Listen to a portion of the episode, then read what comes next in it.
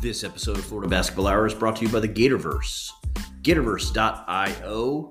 If you visit it, you'll see an innovative approach to N I L that connects fans, athletes, and merchants with digital and physical collectibles, verify community membership, and grants access to exclusive privileges, V I P events, rewards, and experiences. This is N I L the way it's supposed to work because it puts money right in the pockets of student athletes.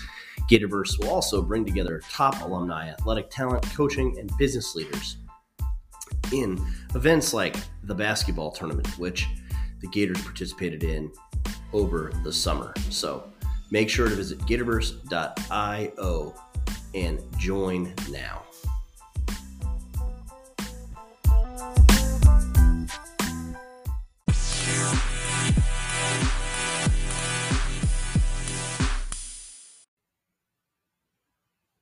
Hello and welcome to Florida Basketball Hour. I am Neil Blackman, Saturday Down South. I will be joined in a moment by Eric Fawcett, Gator Country dot com. We're going to talk about Florida's non-conference schedule, which is now complete. The Gators' non-conference slate complete with the release of the N I T bracket. Uh, there's actually a bunch of um, the Feast Week tournaments that kind of came out, and I think that should be super interesting to discuss about. But we are going to start our show with a little bit of a different direction um, because, I don't know, I kind of thought this would be fun.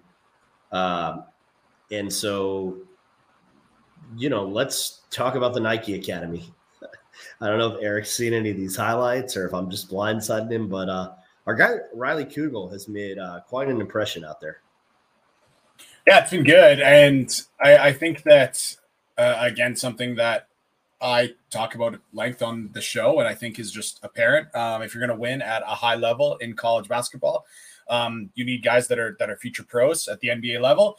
And uh, it just feels like it's been um, it's been a little bit since since the Gators have had a guy that has kind of currently been been playing at that at that kind of level to, to be on a radar. Like, yes, Scotty Lewis had some kind of, you know, he had the had the hype as a high-rated uh, recruit, but he, he quite famously didn't play well at a number of these camps. Also got injured at one, unfortunately, before coming to Florida.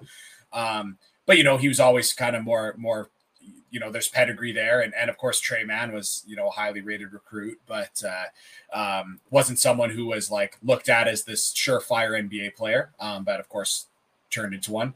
Um, you know, Andrew Nembhard, you know, five-star, but was not someone who was ever seen as really being an N B A player. And then he completely turned it on and proved a lot of people wrong and is playing great. But, like, to have a returning player go to one of these kind of camps, um, this has been the first time in just a, a long time. And uh, to see the kind of buzz he's getting, um, to see his name in some, in some mock drafts by some pretty reputable uh, type sources, um, that's pretty big. And I think uh, plays into a decision that, uh, um, you know, I think made a lot of sense for him, him to come back. So it's good to see that, like, like I'm sure a huge part of him coming back was let's get a little bit better. Let's um, get to a draft year that's down by all accounts and, uh, and improve the stock there. And it's, it's nice. I, and I don't know if that's exactly what the decision-making was. I think that, you know, logic, you could maybe reason that would be um, a huge part of it. Um, But uh, if, if that was, I would say that things are going uh, swimmingly on that front because uh, he, of course, went to this camp, played super well. When Jonathan Givoni's tweeting about you, that's a good sign.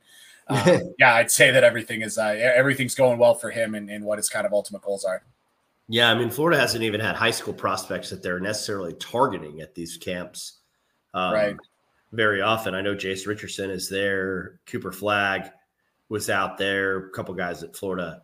Liam McNeely, a couple guys that Florida either had on campus, Richardson and McNeely, or hoped to get on campus at some point, you know, even if it was hoping against hope. Uh, but, but the names that he's he's there with, Eric, are, are really impressive um, to, in terms of in terms of the college player. I mean, it's, you know, uh, he's out there with Reese Beekman. He's out there with Trey Alexander, D J Wagner, uh, who – you know, anybody that's followed a little bit of what's gone on with Kentucky in the offseason has to be impressed with him, even if you're not still sold on uh, on Kentucky. Grant Nelson, the, who's just transferred to Alabama, was another guy getting a lot of attention. Judah Mintz, who, who nearly went to Florida and then, uh, you know, didn't. Um, because Riley Kugel was at Florida, really. It's a lot of the reason that Judah Mintz didn't decide to pull the trigger uh, out there. And, and Kugel certainly getting a lot of attention. One thing that's been pretty consistent has been the improvement of his jump shot, which I think is interesting considering he didn't shoot terribly last year. No, and I, I think it's just it's I, yeah. You saw people talking about that, and it was it was just kind of funny because it was like, yeah, I shot the ball, you know, pretty well, and, and I would say even pretty consistently, oh, you know, over the, the few weeks where he was getting a legitimate um, kind of shift. But um, yeah, it's it's it's it's interesting to me because like obviously like yeah, you kind of need to shoot the ball at a certain level to um, to play at the in the N B A, but kind of I, I don't think that's like a swing skill for. For Kugel, it's not like, well, if he shoots it, he's an N B A player. Like that, right. I, I, that's really like that's really not it. I think for him, it's like he's got the the athleticism and, and the length, and it's kind of proven he shot it well. It's not like he needs to shoot it five percent better from three to be an N B A player. Like, um, it's it's for him. I think it's just being um, being stronger and being a little bit more of a downhill player. Like I think everyone, including us, like loves the kind of shake and, and, and slipperiness. He has to get by guys, but I think everyone would just like to see a little bit more more explosiveness. Um, kind of some straight line kind of uh, attacking um, where he doesn't need to use kind of that, that shiftiness and, and, and side to side movement. I mean, like, yeah, like with him being the best shooter in the country this year help. I mean, yeah, sure. But it was, it was interesting to see so much conversation about his shooting. Cause like, yeah, it was just, that wasn't really much of a discussion point to me. He's just like, yeah, he can shoot the ball well. So, um, but hey, I will take, uh, I will take the positive, uh, the positive reports coming about his jumper. Yeah, no, um, I will too. I think it that is a really well said that I'm not necessarily sure that there was ever a situation where we would even characterize him as streaky, which I think has been like Florida's best scorers in recent memory have all been pretty streaky players with maybe the exception of like late in his final season at Florida, Trey Mann, uh, where he shot the ball kind of consistent, but compared to his freshman year. You know, there was this huge leap, and that was a big deal for Trey, I think, even with all his athleticism. But I'm not sure that it is with with Riley, um, as you mentioned, uh, Eric. But certainly, it's kind of cool that to see somebody like him uh, be be getting attention and poised as maybe one of the breakout players from college basketball, because that was kind of what we talked about last year, last week on the the episode, and I kind of felt like, you know. If the criticism of Florida's transfer portal class and the reason it's maybe not number one is that there's not a true star, maybe the like pushback on that is there's a bunch of players to complement the true star that's already on the roster, right? Uh, yeah, maybe. I mean, I, I think that that would be sunshine pumping, maybe sunshine pumping adjacent. Um, Maybe not quite pumping. It's it's there's it's there's not mechanical um, influence. It's it's it's maybe someone yeah. there with like a watering yeah. you know can just just hand bombing some some of the water. But uh, it's it's like is is one star enough to win at the level that the Gators are are trying to win at? Um, I, I would say I would say no. I think that when you see the the way the Gators went after the guys they did, I, I think they like, like, and again, I think, the, I think the Gators went after stars or guys that they think are stars, whether they are or not, we will debate in the off season and, and ultimately find out. But I, I don't even think that, I don't think right now, Todd Golden or anyone on the staff would tell you, oh, you know, we actually just tried to get a bunch of complimentary players. Like, I don't think that that's what they would tell you. And if they did later in the season, I would, I would not take that at face value. So, and again, it's just like, yeah, I is, yeah, I, I, I don't know. I, I wouldn't say that that was the, the game plan. I think they tried to go after some, some, some, some big time guys. And I think that the way that, uh, um, you know, even going after someone who has, you know, multiple years, like a Walter Clayton, not, not counting the frontcourt guys, of course, those are different kind of, but I mean, hey, you could even argue that, oh, like, do you think it was, I don't think they'd say like, oh, well, you know, we like, we could have taken a star, but because we have Riley Kugel, we took Edge Jarvis, who's, you know, more of a uh, guy who plays a role really well. And, and Micah Hanlockton, who's not going to be a star this upcoming season, even I think for the people that are, and maybe Malik Grady does, I don't, I don't know, but yeah. um, yeah. So I, I yeah, I, I don't know. Well, it could certainly serious. work out that well. Like, yeah. like again, I had, I had, you know, there was a guy that was at, at the camp who works for an N B A team who told me, Um, I think he's going to, I think he could average twenty points per game at Florida this year, which to me kind of like, I love Riley Kugel, that kind of made me like, that knocked me off my chair. Like that, that he's, so like if he's a twenty point per game scorer in the S E C and everyone else is like awesome complimentary players. And yeah. then if they want to say, oh, well, you know, we just knew that Riley Kugel was going to be that player and we have to complimentary players.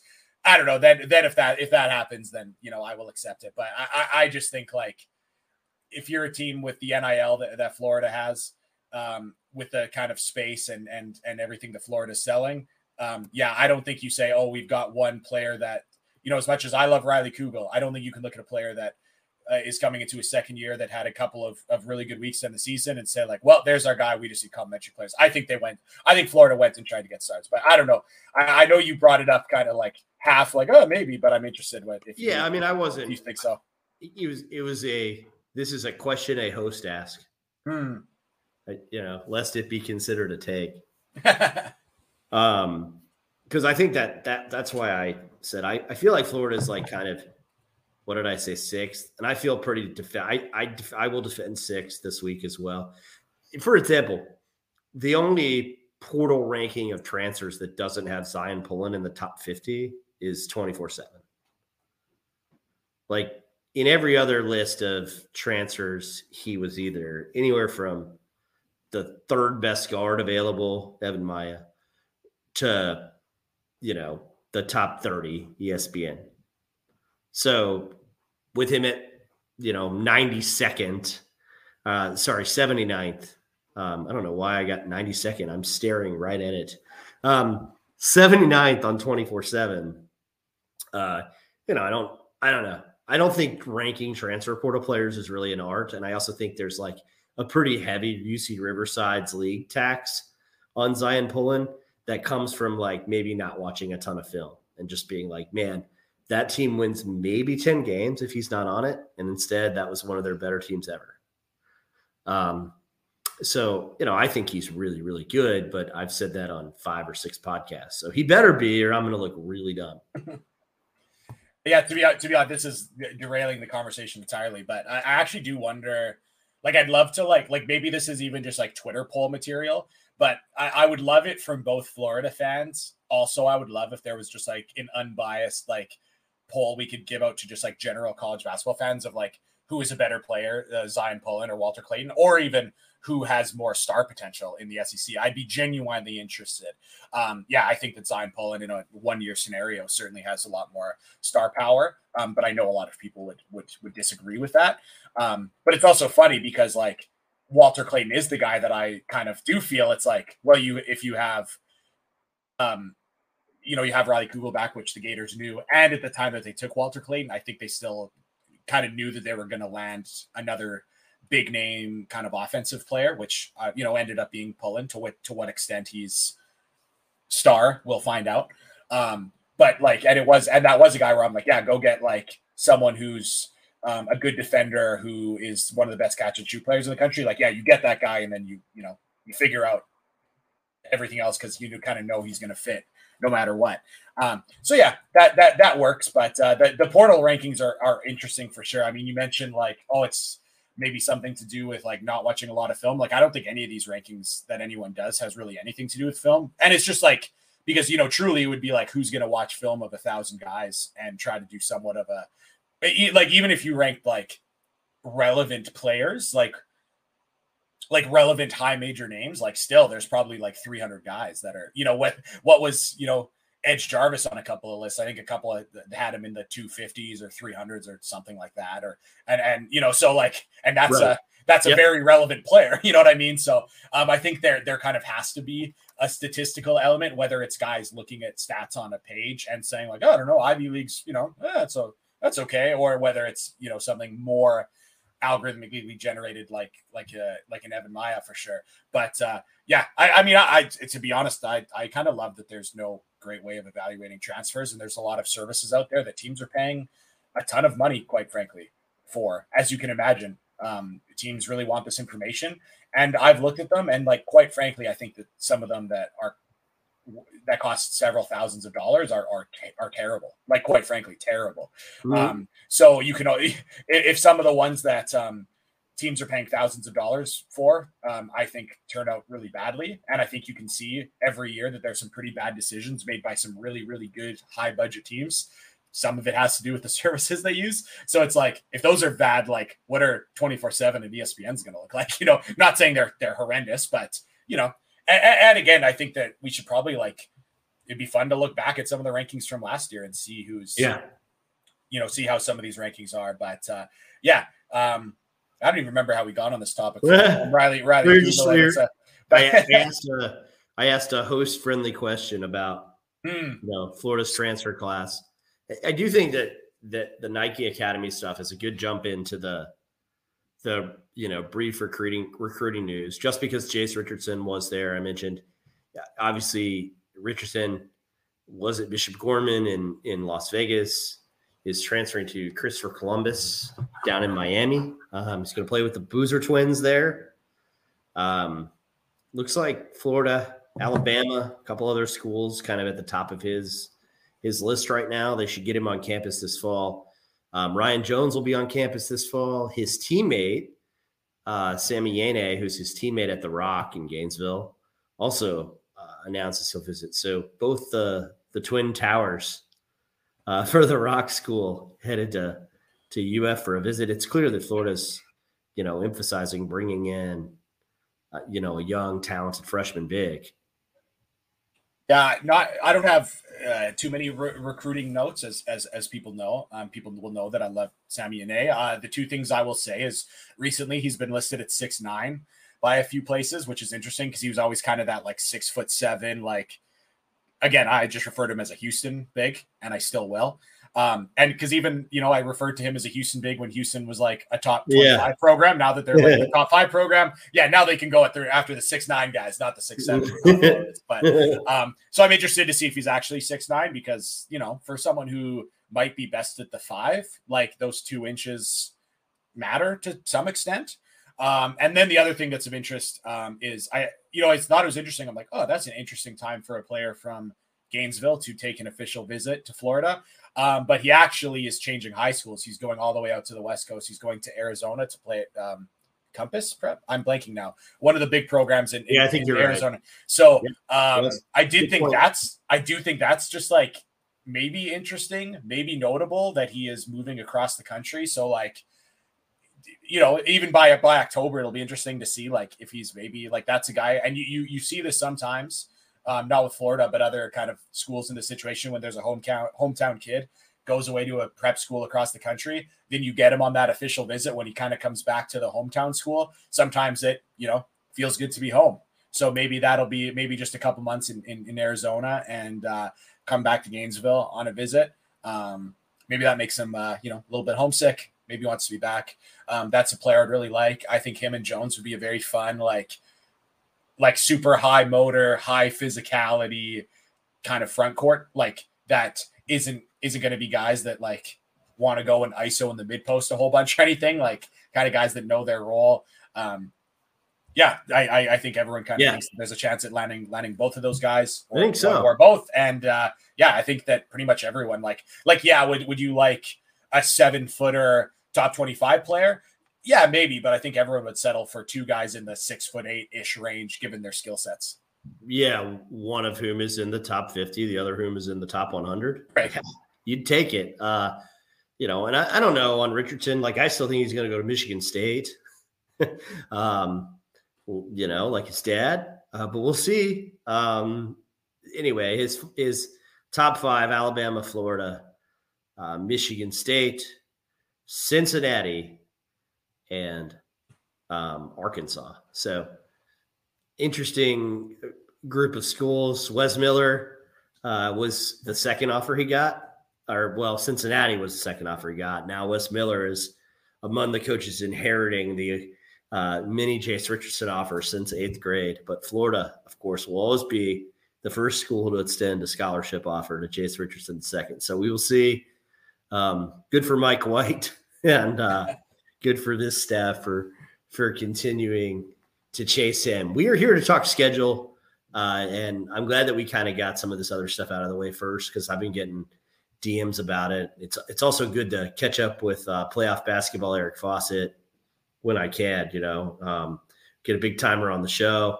So um, no, that's, that's important to talk about. Florida's finalized their non-conference schedule. Um, I sent out a tweet that I, that it will be ranked in the top ten in the country among difficulty.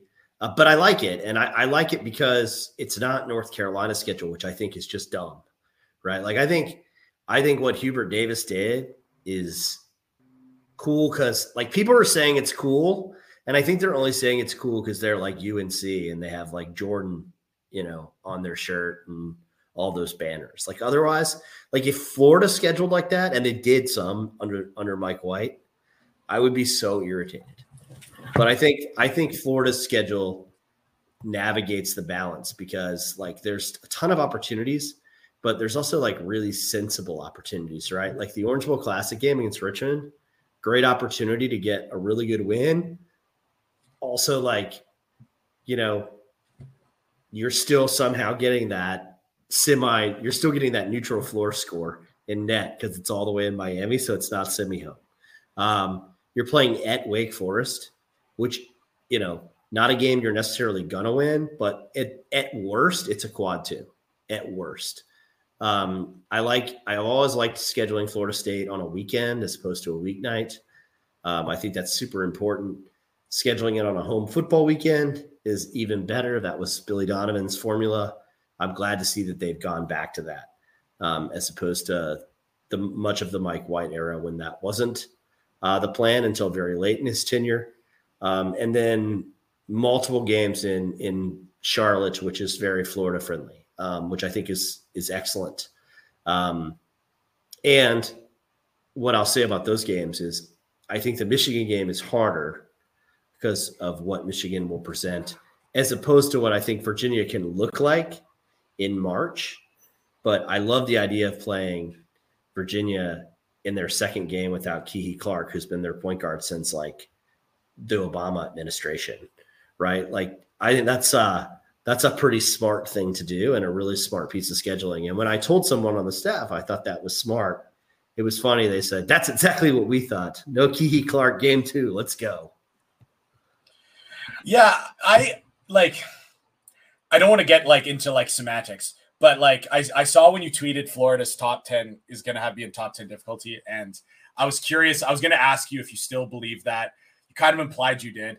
Like, so I, I, I don't believe, I don't agree with that. And part of it is like, kind of like the one semantics, just because like the top thirty or forty hardest schedules in the country are usually like SWAC schools and, and M I A C schools that go out and play like, you know, ten road game, true road games. So like, right, right. Obviously it's like, so even looking at, um, at last year's, if I were to pull up Ken Palm and just go by theirs, Florida's non-conference schedule was thirty-eighth in terms of strength of schedule. Right. And they had Florida Atlantic. Of course, they had, you know, Xavier um, neutral, West Virginia neutral, um, you know, play UConn, um, Oklahoma neutral.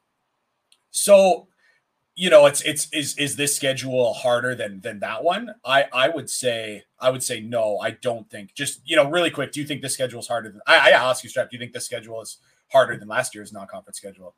I don't, but I think it's it's smarter, um, and it probably presents as many computer opportunities without being murderous. And remember, and I know you know this, but so in case our listeners don't, like this was not Todd Golden's schedule last yes. year. Yes, and everyone will remember the uh, the parting gift that that Mike White gave on his on his way out. Um, this um, scheduling game with Florida Atlantic that he knew he was not going to play, um, which was in his right. That's all good. But um, yeah, so and then, you know, I might like I do think it's smart, to be clear. And I think for given how the S E C is, I don't think it's yeah wise to go out and play um, a super hard schedule. And it's like, I, I mean, if I wanted to make an A C C joke regarding North Carolina, I could say like, well, you know, the A C C looks like it could be a two or three bid league. So of course, you, you know, North Carolina's gonna have to schedule hard. Like if I wanted to, you know, make fun of the A C C, but um, you, you, given that the S E C is, is what it is. Um, yeah, I don't think it's, it's wise, but um, I do have a, con- I do have some concerns about Florida's non-conference schedule. Um, I'm going to bring up um, Interesting. Pro- I'm gonna I'm gonna bring up the projected Bart Torvik, uh, the projections for the next upcoming season with Florida's non-conference schedule. Um, just some of the games, and I just want you to say whether you think it's like reasonable, too low, or too high. So like Virginia, um, Bart Torvik has sixtieth. Do you think? Yeah, they're that gonna is- be they're gonna be way better than that. Ignore the Torvik number. Way better than that. Way better. So how can you say, how can you say, oh, look, Florida's catching them without their uh, point guard, but they're also gonna because they are, they are, but, but the committee will look at it, and if Florida wins, they'll have played a top twenty-five Virginia team who's going to be in the top twenty-five in March. Yeah. Yeah. I just, I just don't know if I think that they're going to be top twenty-five if they're okay. going to not do very well in the conference. Like if they're not going to do very well in the conference, non-conference tournament, I don't. I don't think you can say, oh, they're going to like, oh, like Florida's catching them when they're vulnerable, but also Virginia's going to win all these other non-conference games. It's going to make them a top twenty-five team. And yeah, I don't I think, think the, well, I mean, we can, well, okay, they'll play. I understand your point, but I think right. I don't know how long. Like, like I'd rather play them in their second game without Kihei Clark than like their sixth or their seventh. Yeah, no, it's it's it's fair. Um, Florida State, one hundred fourteenth. That's probably fair, unfortunately. Okay, no, I have nothing to say about them. Uh, Pittsburgh, eightieth. That man, Pittsburgh could go a bunch of different ways, right? But uh, it's not a game I hate because I like if I'm Pittsburgh. Let me flip that on its head a little bit, Eric. I like that game for Pittsburgh. Because yeah. you're you're in New York, you're going to have a lot of Pitt fans probably at that game. The Gotham Gator Club always does a nice job, but they're going to be outnumbered. Like Pitt, Pitt made a living winning these games last year. Now I don't know if Jeff Capel can do that again, but you know that's why they were in a position to get into the first four and and win a game. So we'll actually we'll go into more detail in all these games, so don't feel like you need to. No, yeah, no, I'm not. I, just, I'm just pointing out, like, I don't know. eightieth seems a little low, but not, like, ridiculous. Sure. Um, so then um, where are we at now? Oh, yeah, Wake Baylor. Forest. Wake Forest, sixty-second. Well, Baylor. Bay- so if Florida beats Pitt, they get Baylor. Yes, now, which is – if they and, lose and, to Pitt, they get Oregon State, which is not helpful. Yeah, so let's let's just skip over that one for now. Yeah. And, uh, yeah, so, so let's say, like, Wake Forest, sixty-two. Yeah, but it's a road game, so it's quad one. I, I hey, just I, I just I, just overranking. Yeah, yeah. And then and then last would be Michigan, fifty-four. That's probably a little low for me because I I think they'll be a little better than that. Um, and then there's East. Yeah, we've got Richmond, um, and East Carolina. East Carolina. I don't know why Florida's playing that game in Lakeland, but whatever. That is a game that can hurt Florida because it's semi-home. So just because they're playing in Lakeland, for whatever reason they're playing in Lakeland, doesn't mean they can lose to that team. Uh, but I, you know, whatever. The Richmond game is a is another one I think is important. Um, but I, Eric makes a great point about the top ten schedule thing. So, yeah. So just I, I just to recap before I know I took yeah. like a little more time. So as as Bart Torvik looks at it, there's one quad one game, and it's sixty-two Wake Forest. And again, okay. we can nibble on the edges of like like yeah. Michigan on a neutral is like four spots out of being quad one. Virginia's not that far out of a quad one, and then of course right. if they beat Pitt, Baylor should be uh, you know unmistakable unless disaster strikes. So like, yeah.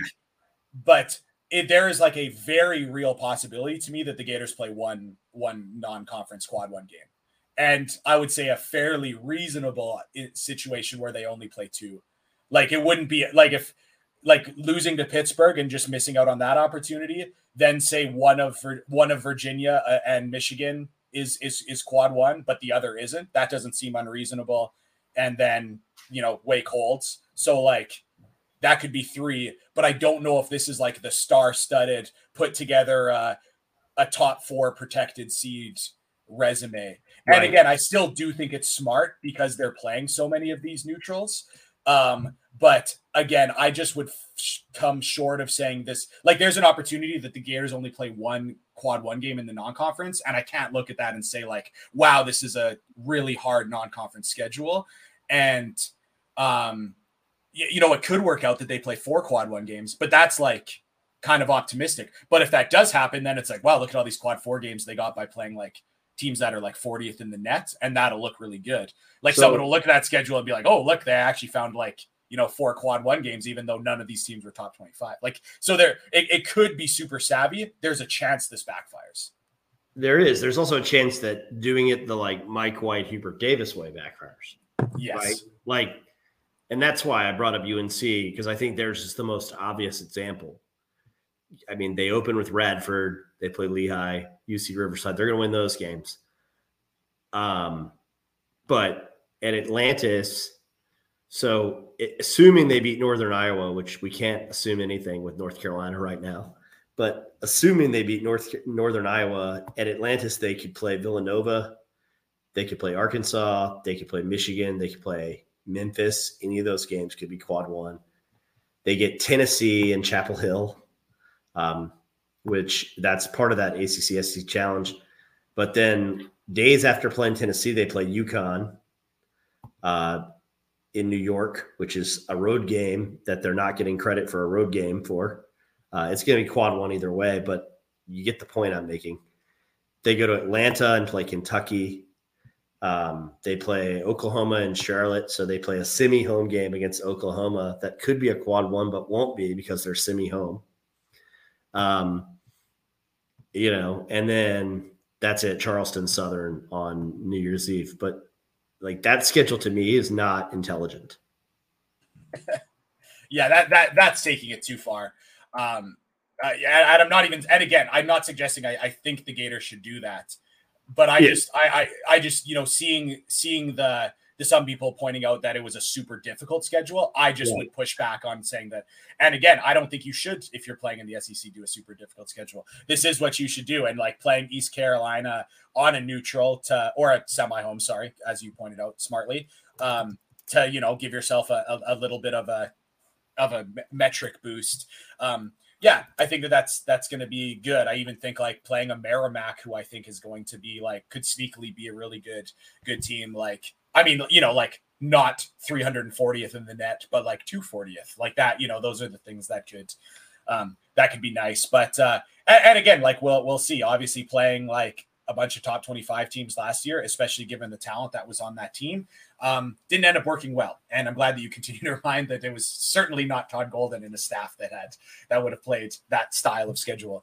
But um, uh, yeah, and it's, and, and of course this is like a good, um, obviously it shows some support from the administration to play so many um, neutral games or semi away games, um, because yeah, those probably are not going to be as fruitful uh, financially as just, Um, yeah. bringing a team into into the O-Dome and and selling tickets. So uh, it's good to see kind of the support support there. And uh, I was actually going to ask you about that, Neil, where it's it's very obvious that doing all these neutral site games is a way to um, boost the resume slash protect yourself. I mean, if you lose on a neutral site, not to a team that you probably should beat, not as bad as losing at home. Of course, you're assuming some of that risk because then a win wouldn't be as much. But like sometimes avoiding the bad loss is uh, – is better than, you know, a slightly better win. Um, but, you know, the thing that that is hurt is like, you know, that I think there's a lot of Florida fans who are maybe nearby to Gainesville who are like, oh, I don't get to go to as many games um, that I maybe have, have been used to going to. Like, um, you know, what what do you think about the juggling of of, of scheduling smart and, uh, you know, giving your fans something to get excited about or, or you know, to be, be able to come support, especially given that last year was uh, um the last month or so of the season, longer than a month, was uh, not particularly well attended. Not a lot of buzzer on Florida basketball. Yeah, no, I, well, I support the the Donovan era strategy of the neutral floor game in Florida. Like, I like that a lot because honestly, I think it's easier to get people to go to like Lakeland from Orlando to see the East Carolina game than to have them come up to Gainesville for it. Like, you have a better chance of getting at least more fans that are into the game and stuff in that scenario, in my mind. Um, the Orange Bowl Classic, Florida has always had good support at the Orange Bowl Classic. And, you know, it was off the schedule last year. Uh, Florida was in Tampa, and there were a lot of people there for, for Ohio, which was one of the few games where Florida seemed to play well in the non-conference slate, right? So I'm good with that. Two Charlotte games is super interesting. Um, You know, I love the relationship with Jump Man. I went last year to the event.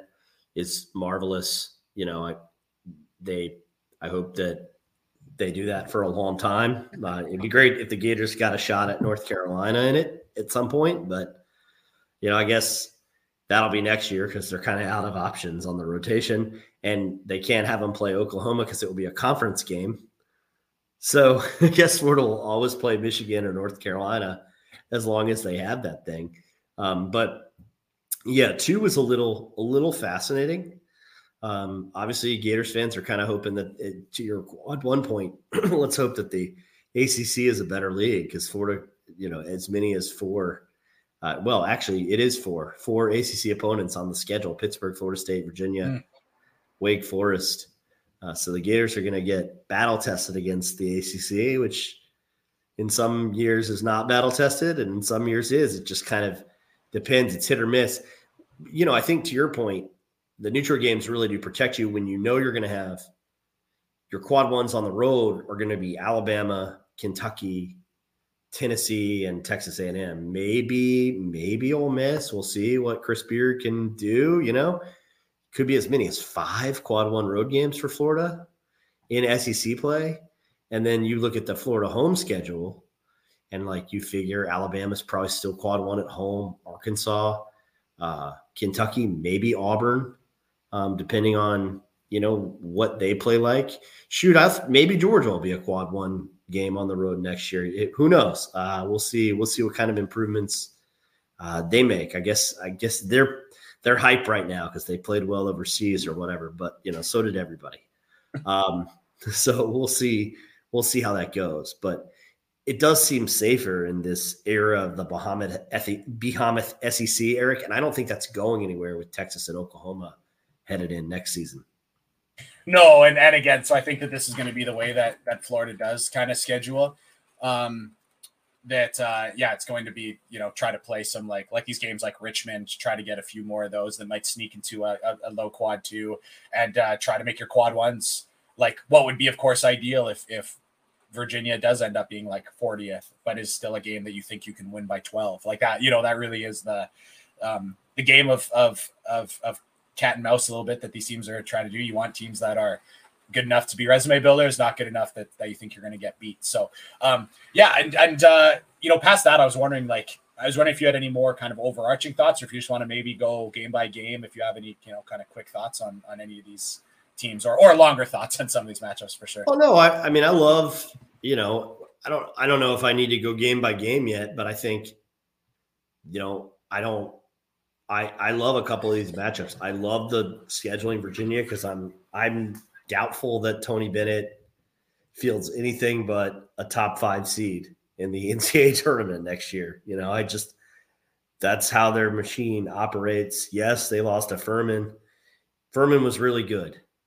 You know, like that's, that's, uh, it's not the end of the world. Furman was really good. Um, you know, I think Pitt was pretty darn good last year. Capel has to kind of hit the jackpot in the portal again, right? Can he do it again? Sure. Um, but historically, he hasn't been able to field multiple good teams in a row. Who knows? But I'd love the shot at this Baylor team. We talked on the last episode about Baylor. Like, I don't think anything in Baylor's starting five right now is better than Florida's starting five. And I don't think during Feast Week, like, Baylor in that rebuilt backcourt is going to be, like, anything as ter- near as terrifying as it'll be, like, late in Big twelve play, when Scott Drew figures it out and gets that thing rolling. So like, it seems like an enticing game. Um, you know, and I, I, uh, I love the chance to go up and play Wake Forest, man. Like that's, I don't know how great they're going to be. They did well in the portal again. I think Steve Forbes runs really good stuff. Um, that should be an interesting game and a challenging one for Florida, but if they can win it, I think it's a quad one in their pocket all year. Yeah, and again, again, I think given that uh, that that's the case, like I think that uh, like given the schedule is what it is, I think that one really needs to hold for the Gators. Um, like that one needs to be a quad one for sure, and I, I think it will be for sure. Uh, well, I shouldn't, shouldn't say for sure, but I, I think it will. Um, so yeah, I'm also just curious. Um, again, I'm not trying to just like keep needling at the fact that I don't think the schedule is as as good as as you do, but I did I mention like back. I, I like I did. Back. So so so on so the highest team that the Gators kind of like could yeah. play in non-conference, again, just based off Bart Torvik, which you know can take with a grain of salt. Uh, Gators are sixteenth in Bart Torvik. By the way, I think that's not where a lot of people would have them. Like listening yeah. to this, um, so you know you, you take it with a grain of salt. Um, but Baylor's twenty-seventh. Um, I'm just curious if you think that, um, like, is Baylor or Virginia a better team? And kind of like, are those? Uh, I know you mentioned you think um, Virginia's going to be top twenty-five. What do you think is a better team between Baylor and and Virginia in your mind? And like, roughly, where do you think that they would land? So, I, I kind of think Virginia might be better just because of Beekman, right? But I don't. Um, I don't know. Like, I just don't know enough about this. And that's, maybe that's, you know, it's my fault. I'm I'm a guy on a basketball podcast. I should probably know more about what Baylor is doing to replace those backcourt pieces. But when you lose ninety-six percent of your backcourt production, like, I don't know. I mean, I, I Scott Drew is amazing, but it just seems to me like I'd rather have like honorable mention All-American Reese Bickman back then have to replace ninety-six percent of my backcourt production. What, what's your thought on that?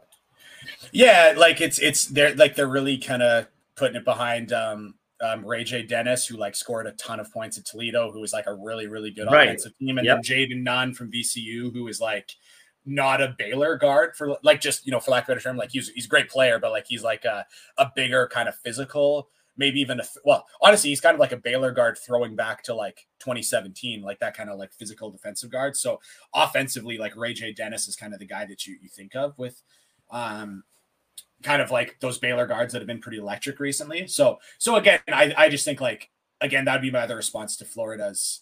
You know, how hard is Florida's schedule? Um, the like the hardest games they could play are are against the Baylor team, who's like we're like oh like might start a couple of mid-major transfer guards. Um, and be like really leaning on those guys. And like, you know, maybe it's, it's Virginia who's figured it out, but like, again, I don't think like, I like, are the, are any of the, are any of Florida's non-conference games going to lead like C B S's um, college basketball podcast? Um, I, I don't think so. Um, are any of them going to be like top primetime, you know, inventory on, on E S P N, or I, you know, I don't know who has the rights to some of these games. I'll just, yeah. you know, the placeholder for T V. Like, yeah, again, I, I, I, that, that's just the one thing I miss. I don't think the Gators have the marquee, like the, the, the game that everyone's going to be watching. I, I don't think that the Gators have a game and, and everyone kind of knows, you know, you're watching basketball in March. It's a Thursday night or whatever. And, you know, you kick back and like everyone on Twitter is watching the same college basketball game and you get that kind of like vibe. Like, I don't think the Gators have any of those games. And, and, and yeah. again, this is pure vanity. It's not necessarily a resume point or something particularly, um, you know, analytical here, but I do kind of wish the Gators had one game that everyone is going to talk about, especially if, if, you know, this team's going to be as good as it, as it could be, or we hope it is. Like you would have loved maybe that opportunity to like really put your stamp on it. And I think like, hey, if the Gators beat Virginia by thirty or they end up playing Baylor and they win by thirty, maybe that's like yeah. something that, that, that kind of registers nationally. But I just don't even, I, I don't know if like beating Michigan, who's a lot of people aren't particularly high. And I want to talk about Michigan next to see what you think about them. No, so um, I love, I, I, I like the Friday night with Virginia too, for that reason, mm-hmm. just cause like it's Friday night. It's the second game of slot of the season. It's seven P M It's E S P N. So you don't have to worry about college football. Um, I mean, you're in a, there probably will be a college football game on Friday, November tenth. But basketball gets the E S P N stage, you know, and, and yeah, they have Beekman, you know, they have Isaac McNeely, who I think came on late in the year. Um, but really he's riding, he's got a couple top one hundred recruits, which is different for, for Tony Bennett. Um, and then Dante Harris was really the big guy that they got in the portal, uh, the Georgetown transfer who, who can do a little bit of everything. He's really a kind of a Virginia player. Um, And then Jacob Groves, who might be the ultimate Virginia player and has just absolutely murdered Florida f- for a living. Um, so he was another guy came over from Oklahoma in, in the portal, left Porter Moser to go play for like the other Porter Moser. Um, you know, he guy's got a type, right? Um, but that you're right. Like it's not now. I don't think I don't know how many people watch Virginia basketball, like expecting to be, you know, it reminds me of the, the gladiator scene. Are you not entertained? Right. Mm. But, but uh, yeah, I do think I do think at least it's a spotlight game.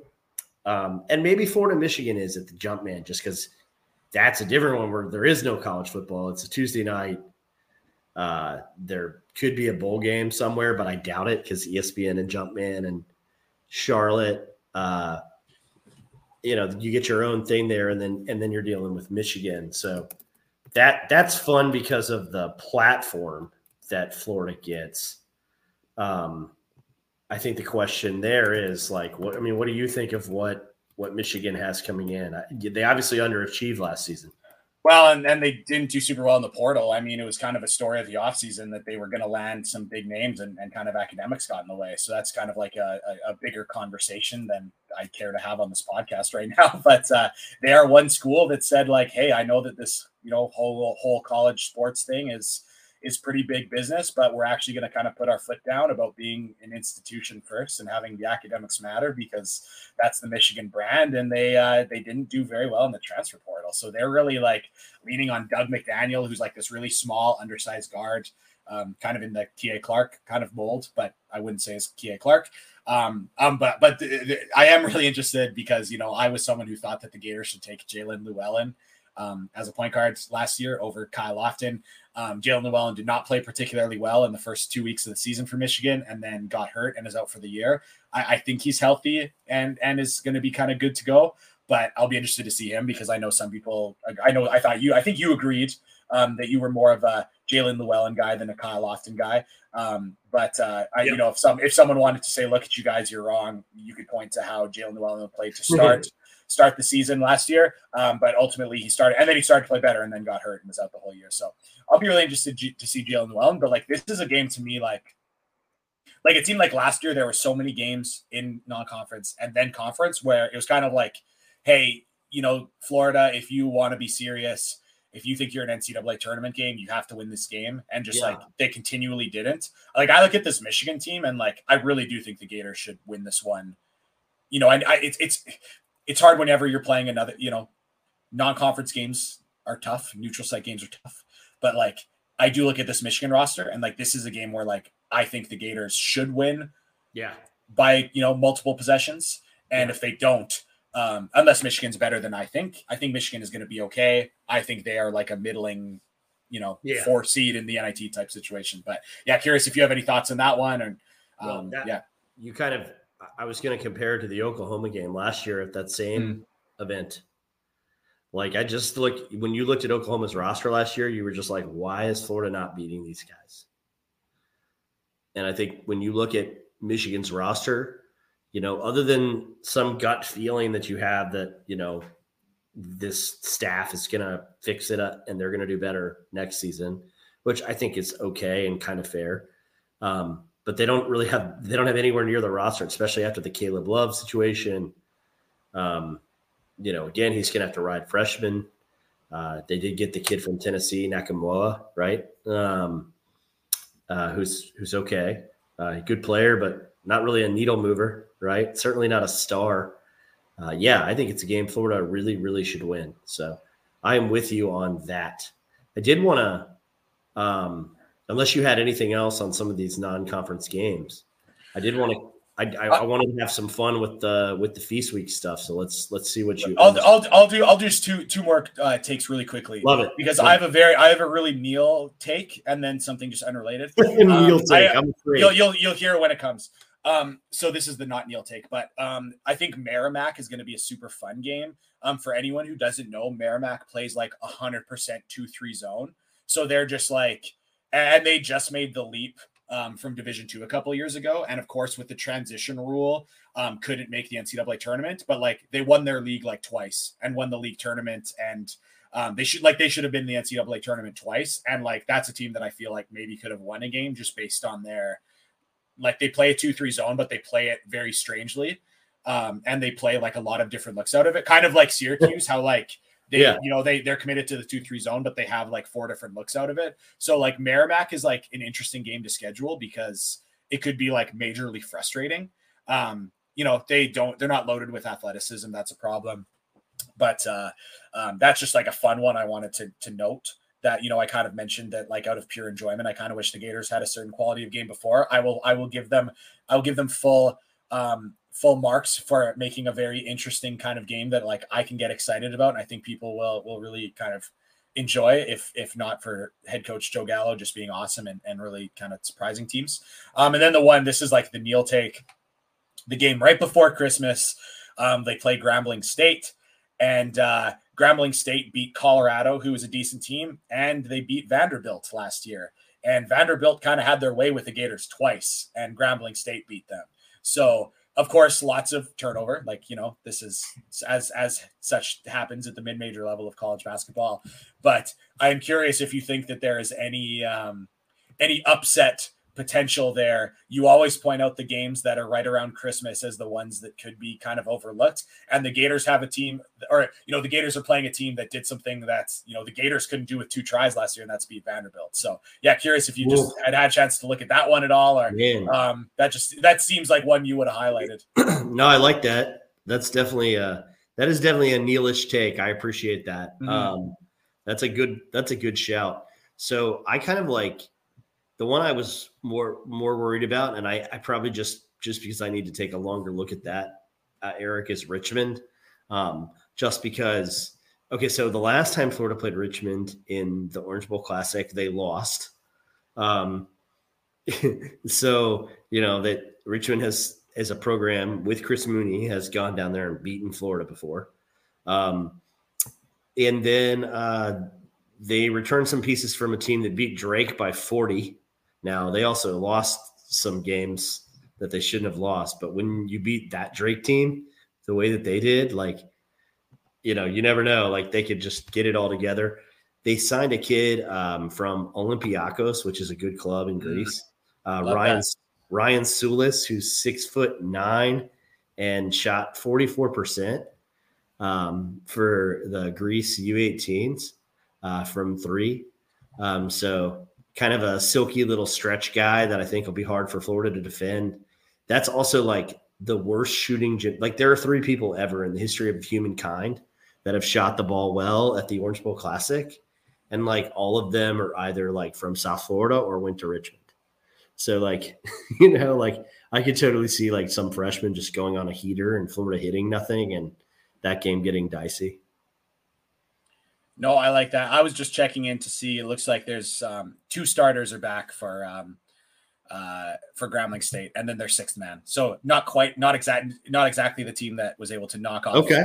Colorado still, and Vanderbilt. Still, yeah. But I, I kind of thought, you know, you see so much turnover at that level. So for sure. Um, so okay, we got a couple of uh, couple of upsets. You know, upset alerts. I, I mean, to be like, I'll still say the game. Like, you know, if I had to. You know, if I was a, a betting man, um, which I'm not, but if I was, I would say, like, you know, I'd still take the Gators comfortably in both those. I'm not like that convinced, um, but like if one happened, hey, you you kind of heard it here first, uh, how it could uh, how it could maybe happen. If I was putting a cool ten mil on the Ryder Cup, no, I'm kidding. Mm. Um, we we record as as Phil Mickelson's uh, heel turn takes yet takes yet another. Uh, left turn down Villain Villain Avenue. Um, so let's do some Feast Week real quick, because you know I love to do Feast Week. Um, seven events have announced their fields. Let's start with uh, the Jimmy V Classic, which isn't actually a Feast Week event. It always kind of gets its own time. It's in December. Um, I love it. We got UConn and U N C, and then uh, the F A U Illinois game. Shout out to Dusty May and the, the boys for getting an invite to the Jimmy V Classic, man. How fun is that? Yeah, it was cool. I, I you know, heard Dusty talking just about how, um, and I told the story on this podcast too. Um, I'll just kind of reiterate the story from, from last year um, for those of you who might be new to the podcast, but there, there literally is like a forum, and it looks like the kind of forum that you'd go to to like get mad about Florida's, you know, offensive play calling and football. Like, it's just, it, it just looks like any other forum, and coaches are able to go and like try to schedule games on this forum. And it really, it truly looks like, you know, start a topic. Um, you know, hey, this is Coach Blackman. I am trying to schedule a game for you know, the week of December tenth to seventeenth, you know, willing to travel, or like, oh, I can buy anyone, here's my budget. Like, it's like a straight forum. And like last year, like up to like the middle of the season, like Florida Atlantic was like active on the forum trying to get games for this upcoming season, because like they weren't good enough that like high major team, like it was like that mix of like, they were too good, the teams didn't want to schedule them, but not good enough that it was like, they thought it would be a quad one game. Um, so they were like struggling to schedule anyone last year. And, uh, you know, fast forward to this year. And I, and I actually had the fear that just like no one was going to play them this year. And I'm really glad that like they actually are getting like multiple really good games. So I absolutely think that's um, going to be one to watch. And I, I also do want to ask you, you can comment on Florida Atlantic. I'd love you to, but I'm also going to ask you, like, I think that a lot of people think that UConn is kind of has the best, maybe the best chance at repeating as champions since Florida did it. Are you like, like one, do you think that, like, how much of a possibility do you think that is? And two, would you be like secretly cheering for it to not happen so that uh that the Gators could still be the only back-to-back or the most recent back-to-back? Or like, what do you think, what do you think about uh about UConn this year? Hey, I always cheer, I always like to think of, you know, Joe Kim and the boys popping a, a you know, bottle of champagne or whatever uh when the when the former champion goes out. Look, I'll believe it when I see it, man. You know, I I don't, here's what I'll say. Like, I think I don't think UConn's going to repeat. I do think that they're going to win another national title under, under Hurley. Like, they clearly have an idea of who they want to be in a direction now. Um, and, and I think staying power in the sport. So I don't think that they're going to go anywhere really. Um, it wouldn't stun me if they were, you know, it, let's put it this way. I think they'll be back in the Sweet sixteen, but winning six games in a row again, it's just so hard, man. Yeah, I mean, it's funny every season, anytime anyone predicts, you know, anyone to be like the clear title favorites, because it's just like, it just seldom happens. Um, so, uh, you know, maybe when, you know, with the team that, that Villanova brought back, um, not going back twice in a row, but like their most recent national championship going into that year, a lot of people were like, oh, I think this is the best team. And ultimately they were, but it's even just so hard to predict at any time. So it's like, you know, will UConn be in the mix? Like, for sure. I just don't think I'd ever really predict. You know, I, I struggle to predict. If I had to say who I think is going to win the national championship any year, it's it's hard to hard to say. Um, you know, will there be a part of me that is uh, um, cheering? Like like if it like gets to like the Elite Eight and UConn's in it, will I secretly be cheering for UConn to lose? I, like I actually don't think I, I will. Yeah, I don't either. It also, it also would be like, you know, but I'm sure there'd be I'm sure there'll be some Florida fans. There will be a lot of Florida fans. I, I'd be interested too, and uh, yeah, uh, people can, you know, tweet the show and and, and find out. And and uh, I don't know if you saw Neil too. This is just kind of unrelated, but of course, like Dan Hurley had his thing about how he was kind of like turning over a new leaf and wasn't going to be like as fiery as he once was, and you know, that was the whole story. I don't know if you just saw, but they just had like uh, they just had an, ex- an overseas exhibition, and he like took his guys all back. He was screaming at the refs and like took all his guys back to the bench and kept saying that they were just going to leave the game and not play because the officiating was so bad. So um, yeah, I, I yeah, I, I, I don't, I, I think, you know, we might see some stretches of some cool down Hurley, but um, and I, I hope he does, to be honest. I, I'm not a big fan of coaches that um, no. have that demeanor, and I would like Hurley, you know, I liked him a lot more when he was in his like mode of being chill for the times he was this totally. year. So like, I hope he can, you know, do that. But unfortunately his, Uh, behavior this summer has, has not been kind of in that direction. Um, but yeah, anyways, uh, yeah. Next, yeah, next, next. Oh, and yeah, I think they're going to beat U N C. I have no, uh, no, yeah, no, no hot takes on that matchup. So there's the two uh, South Carolina tournaments. Um, South Carolina is not allowed to have multi-team sporting events, more than two teams, during the week of Thanksgiving. So, oh, some law. Uh, so, um, no comment. Cool. Yeah. Yeah. No comment on any of South Carolina's laws, but, uh, the, they do have the Shriners Children's Charlton, Charleston Classic. The field is, uh, Saint John's, North Texas, Dayton, L S U, Houston, Towson, Utah, and Wake Forest. So I think kind of a cool, uh, a cool field. Um, I love the idea of, of Rick Pitino bringing his team there. Uh, new look L S U. Uh, Dayton and Anthony Grant, they always seem to play well at these events. And then uh, Kelvin Sampson. Um, so, you know, maybe one of the more interesting little feast week tournaments. Yeah, that is uh, New Look North Texas um, for sure as well. Um, yeah, I, I think that's um, yeah, it's good good pointing out that like it seems like Dayton plays really well in these non-conference tournaments and then like doesn't play super well in conference right. at a at right. a conference that's like no longer good enough that that works. Like it like it just seems like every year in January it's like Dayton's on the bubble, but like they beat Kansas. They, you know, they're yeah, and, and we look in January and they're on the bubble, but like they're like not in the first four, like maybe the next four. And right. then by the time selection Sunday comes around, they're like nowhere close. Right. Um, so uh, that'll be interesting to, to see for sure.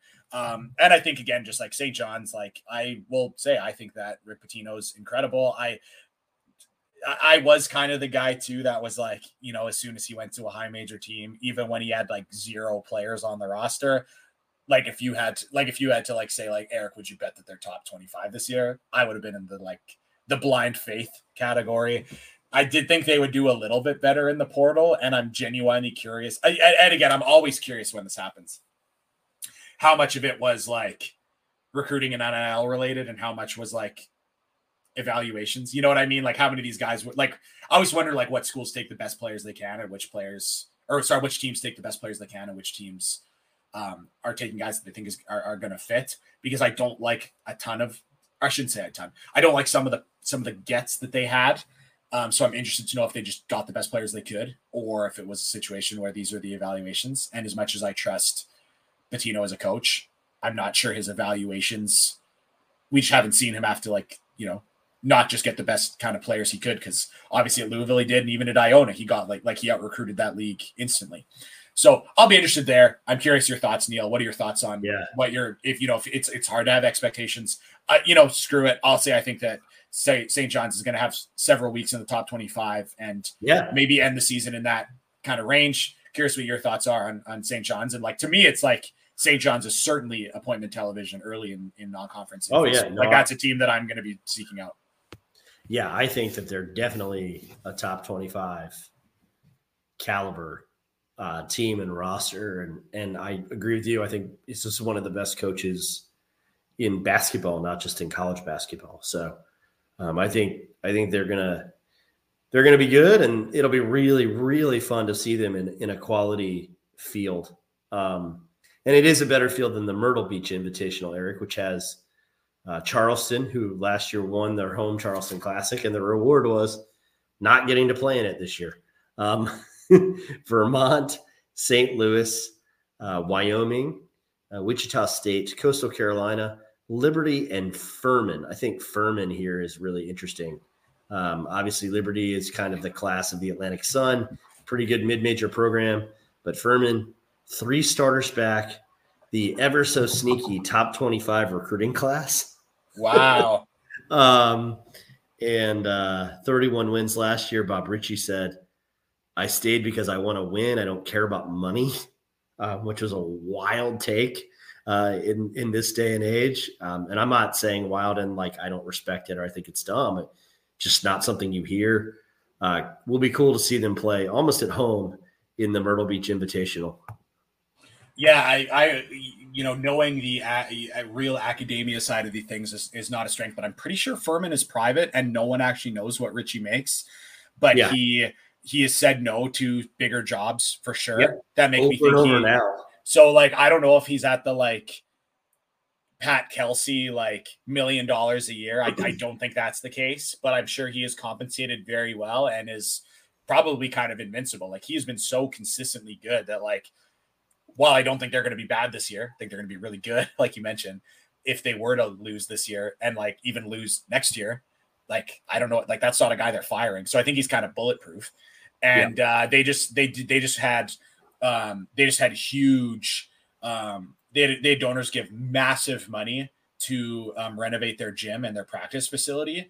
And in the N I L age, N I L comes first. So if they got millions upon millions upon millions of dollars to renovate their gym, I'm going to guess they were doing real well in N I L as as well. Not that they're they're takes where, like, you know, scream, oh, look, they they snatched this high major guy. So maybe I'm not saying they have millions of dollars, because then, you know, they're they'd be a high major team. But I I, I think that they are probably going to do very well with N I L. I think that they are going to continue to be a force. I'll be interested to see what Richie does. Part of me wants him to try to make, you know, I know everyone just uses Gonzaga as the, like, oh, they'll make like East Coast Gonzaga or Southeast. Like, you know, that's that. I'm not saying that Th- that bar's, you know, that's pretty high. Um, but, you know, it'd be cool to see him just, you know, stay there forever. And, and you know, Kelsey, I think, is making a million dollars at College of Charleston um, with his extension. Um, I think that's pretty cool. I kind of hope he stays there for a while. I hope that, you know, Richie can find a way to make a million dollars a year and stay at Furman. I think that that'd be super cool, though I, you know, don't know how long it is. But, um, yeah, anytime Furman's there, um, you know, we'll be watching. That's for sure. Um, it also is just a reminder that I've always dreamed of, like, I thought it would be so cool if, like, the Gators, um, if they hosted a, and, and like, you see, you see, like, called, like, Charleston hosts the M T E that uh, often College of Charleston doesn't play in. And it's like, there's a couple other schools that, like, have M T Es that they don't even play in. And I just think it would be incredible if if Florida hosted an M T E in Gainesville that was, like, all fun mid-major teams. Yeah. And uh, I just think that would be immensely fun. How many people would they get out to that? I'm not sure. But you look at some of these M T Es and they get, like, three hundred people at games. So yeah. I think that, you know, I think that the Florida fans, like, especially ones that would listen to this podcast and and love just watching really fun mid-major teams, like Florida Gulf Coast, new new coaching staff. They have a really fun team this year. Yep. Um, I think they're like, could you, you know, North Florida is always fun. Could you get like Florida Gulf Coast and and North Florida and just get a couple like fun teams like that? Get Nova Southeastern from the Division Two ranks just because it would be super fun. And right. like I, I just I would love for Florida to just host a super fun M T E. And the Gators don't even have to play in it. Um, Odds of this happening extremely low, extremely low. But uh, I, I, I joked with some people when there was when they, they wouldn't flip the camera to see the Rowdies, and it was a money situation that I was like, oh, the Gators should just should host an M T E. People who want the camera flipped will will buy a hundred dollar pass for the weekend, and that'll be the fundraiser. And uh, you know, bing bang boom. But uh, yeah, just just more out of the uh, out of the, out of the vibes of it all. You know, I love it. That, putting that into the ether. Have the yeah. Gators do a Charleston host an M T E that they don't even play at.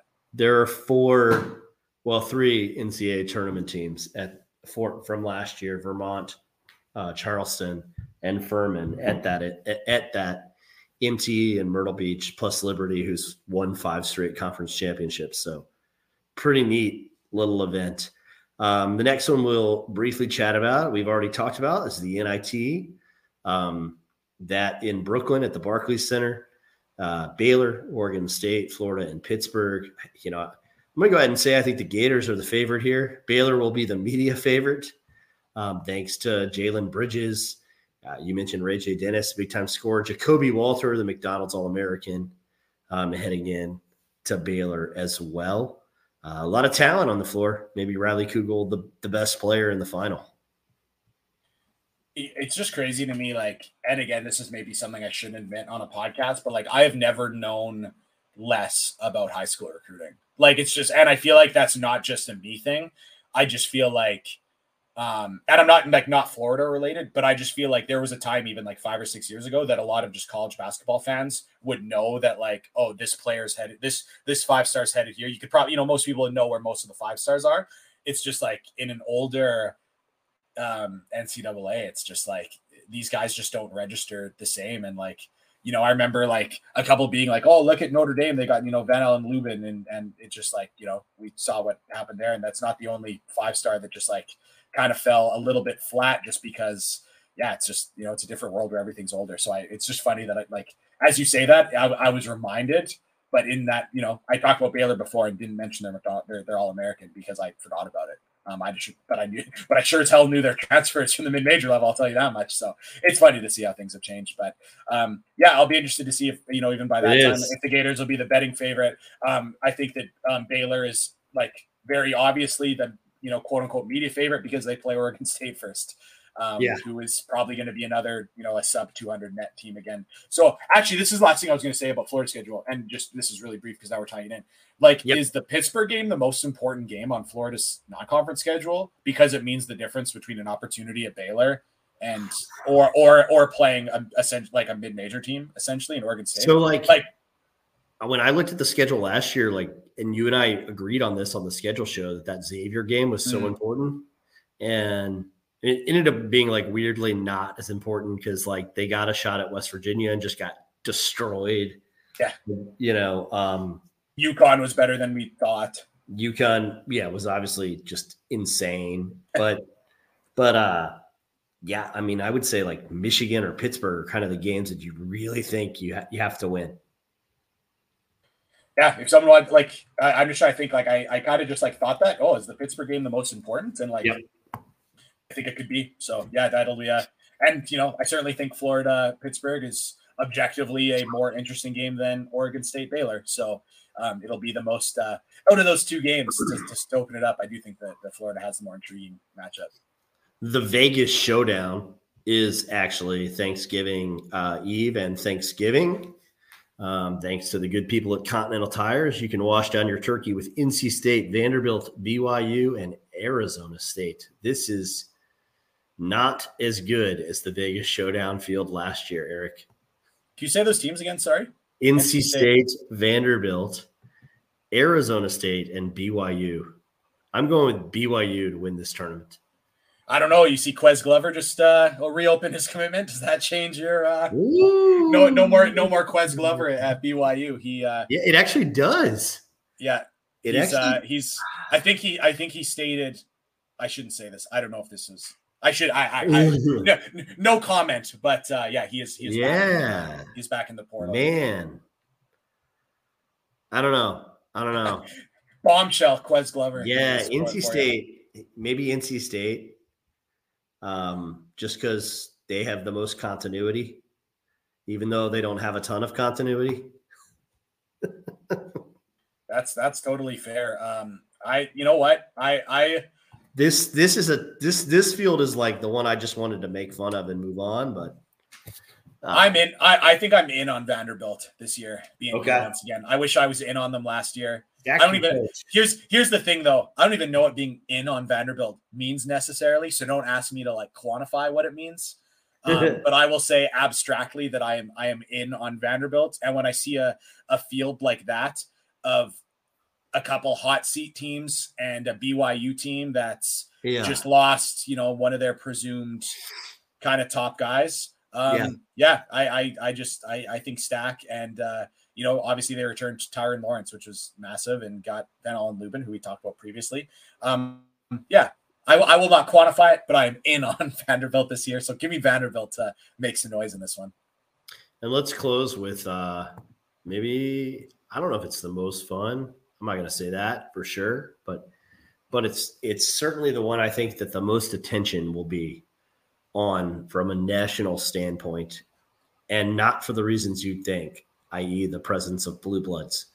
At the E S P N Events Invitational down at Disney World, the field is Penn State, Texas A and M, Butler, Iowa State, Virginia Commonwealth, Boise State, Virginia Tech, and Florida Atlantic. All mm. eyes, all eyes will be on the Owls, my friend. Yeah, can you say can you say that field one more time? I would love to say that field one more yeah. time. Penn State, Texas A and M, Butler, Iowa State, Virginia Commonwealth, Boise State, Virginia Tech, Florida Atlantic. Yeah, that really that really is kind of like all eyes, because I feel like there's a lot of teams that aren't super in, like it's got you know it's got some of those like not particularly interesting um, kind of high major teams.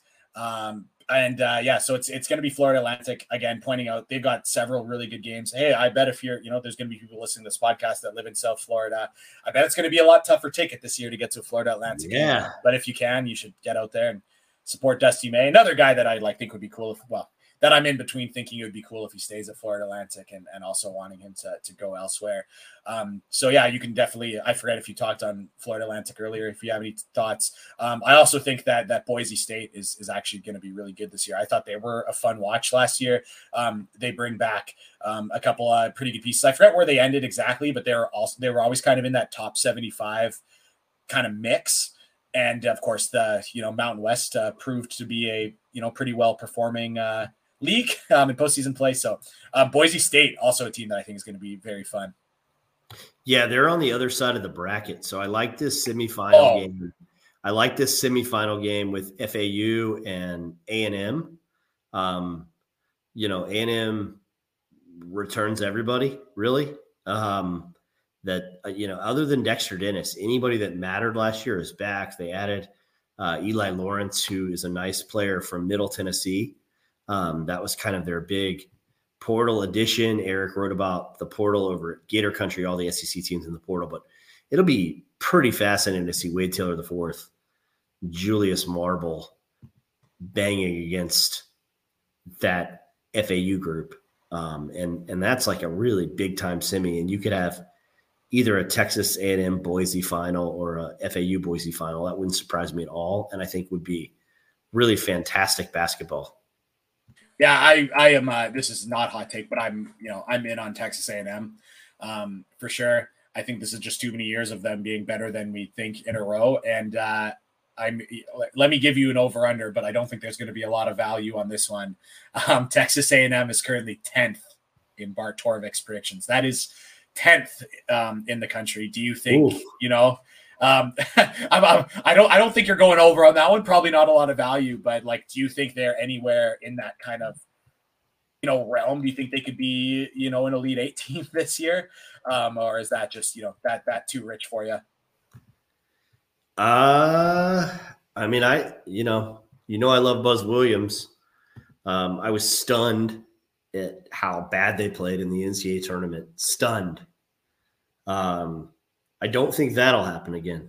I'll put it that way. Mm. I think I think the Sweet sixteen is possible. I still look at them maybe kind of the way you look at Florida, like, and I look at Florida actually, is that like I'm not sure who like like the transcendental player is that makes you Elite Eight, Final Four title good, right? Because even like Kansas State doesn't get to the Final Four, had Keontae Johnson, Big twelve Player of the Year, and Marquise Noel, right? Like, I don't think we all knew Marquise Noel was like exactly that kind of player all year, but we kind of did. Um, I mean, Wade Taylor is great, man, but I don't know if he's like S E C Player of the Year. Like, I'm just going to take over the game. Great.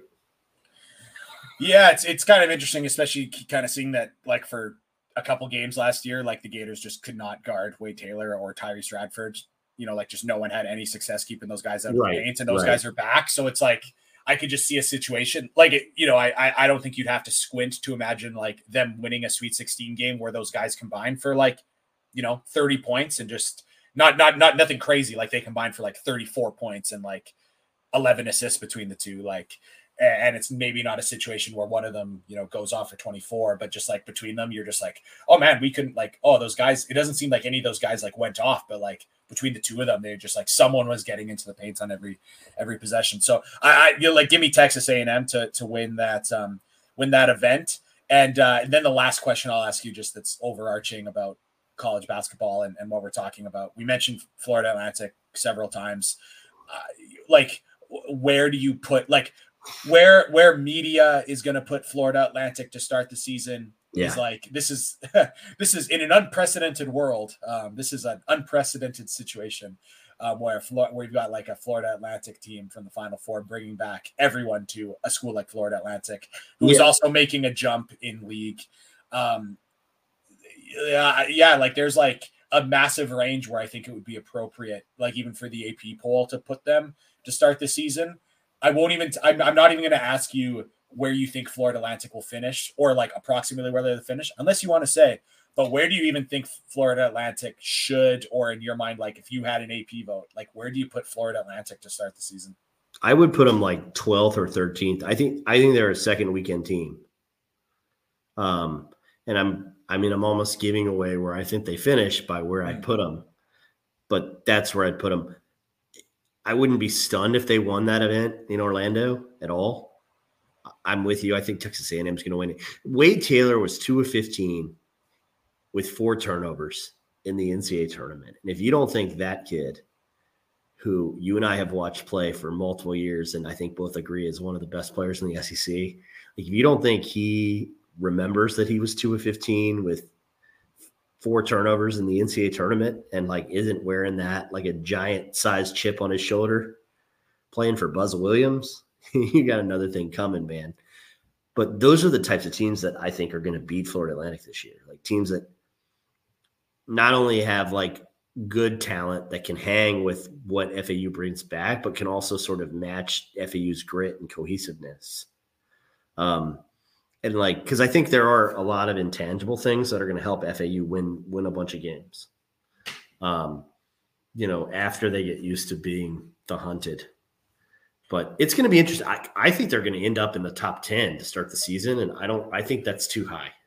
Well, like honestly, like I like I'm sure there's going to be some A P voter that puts them like fourth, and there's going to be people who say that's that is ridiculous. But if someone wanted to do that and they wanted ammunition to defend that, like they finished seventeenth in KenPom. Like, could you imagine? Like, if it wasn't Florida Atlantic on their chest, it was Kentucky. If Kentucky finished seventeenth in KenPom and they yeah. returned every starter, like that would like everyone would have them first. If yeah, it was, maybe, if it was, yeah. maybe that's not a good example. If it was Iowa State, if Iowa State finished seventeenth in KenPom and brought back five starters, I bet that there would be some people who would want to put them first overall, or like second, or third, or fourth. So if you wanted, and, and you could even, if you wanted to even more genuine, you could say, okay, like, you know, I get it. They got hot. They got some favorable matchups. They got up to seventeen. They finished twenty-ninth in KenPom. So like if, or sorry, they entered the, the, the, they entered the S E C, or sorry, the S E C, the N C double A tournament twenty-ninth in KenPom. And you could even say again, if, if Texas A and M was twenty-ninth in KenPom and finished, finished twenty-ninth in KenPom and returned five starters, like there'd be people that would want to put them like, you know, top five, top six, top seven. So like, if honestly, like if someone wants to do that with Florida Atlantic, I actually think they have a reasonable argument to do that. I would not do that. I would be oh, where you put them. But like, yeah, if someone wants to go crazy and put them fourth, like I honestly think they have somewhat yeah. of an argument to do I, so. So um, yeah, it's interesting. So uh, if you want to make that comment on that, then I'll have, I'll actually, I have one more question for you. No, I mean, I really like quick. No, I mean, I love your logic on that. Like the logic on that is, is super sound. Um, San Diego State went twenty-two and twelve in twenty nineteen, added Yanni Wetzel and Malachi Flynn, and started the next season twenty-fourth. And then they were thirty and two. Mm. I also, I often wondered, like, if you landed two high-profile transfers and returned four starters from a twenty-two and twelve N C double A tournament team, and you weren't San Diego State, like, would you be higher? Right? And they might have been the number one overall seed, but for COVID. They, there was certainly right. – that was possible. They Absolutely. Were that good. Um, so that's that's super interesting that, that you bring – because, again, I think Conference U S A is – like, that league was good last year. And, you know, I don't think that their league – is going to hurt them. They're going to play competitive games in their league. Go ahead with your last question. This has been a fun show. I don't, I don't think our listeners care. Yeah, no. Um, yeah, I, I, I, I will say that the, if, if someone also wanted to argue back as to why they think that Florida Atlantic should be like twenty-fifth or twenty-seventh, I think that they could say, well, they're twenty-seventh, but they bring everyone back. And um, maybe they just showed at these guys that are like, you know, we're third year players. Like it's not often guys make huge leaps from year three to four. So someone could argue like, well, they've shown kind of exactly what they are and they will be, you know, the exact same next year. And that would be, you know, twenty-seventh to seventeenth in KenPom or twenty-ninth to seventeenth in KenPom. And uh, that's where they have them. So you could also make an argument there. And I think it'd be reasonable. Mm-hmm. I have one last question. Then you're welcome to close out the show. Uh, what is your score? I will have, I will have no comeback to whatever you say, cause I think it's probably going to nail it. What is your score prediction for a rivalry game that has lost a little bit of its uh, its its luster in recent years? What do you have between Florida and Florida State? What's your score prediction? So my score prediction for that game is Florida uh, beats the Seminoles for the third straight year. I got the Gators eighty-five, Florida State seventy-two. And that's a team that's uh, predicted by any metric to be outside the top one hundred. So that's why I needed to know your score for a game that uh, will not be uh, not be appointment viewing for anyone outside of the rivalry, because Florida State has not been not been it recently. But uh, yeah, that's all I have for today. I love it. Uh, go Gators. Keep attacking closeouts.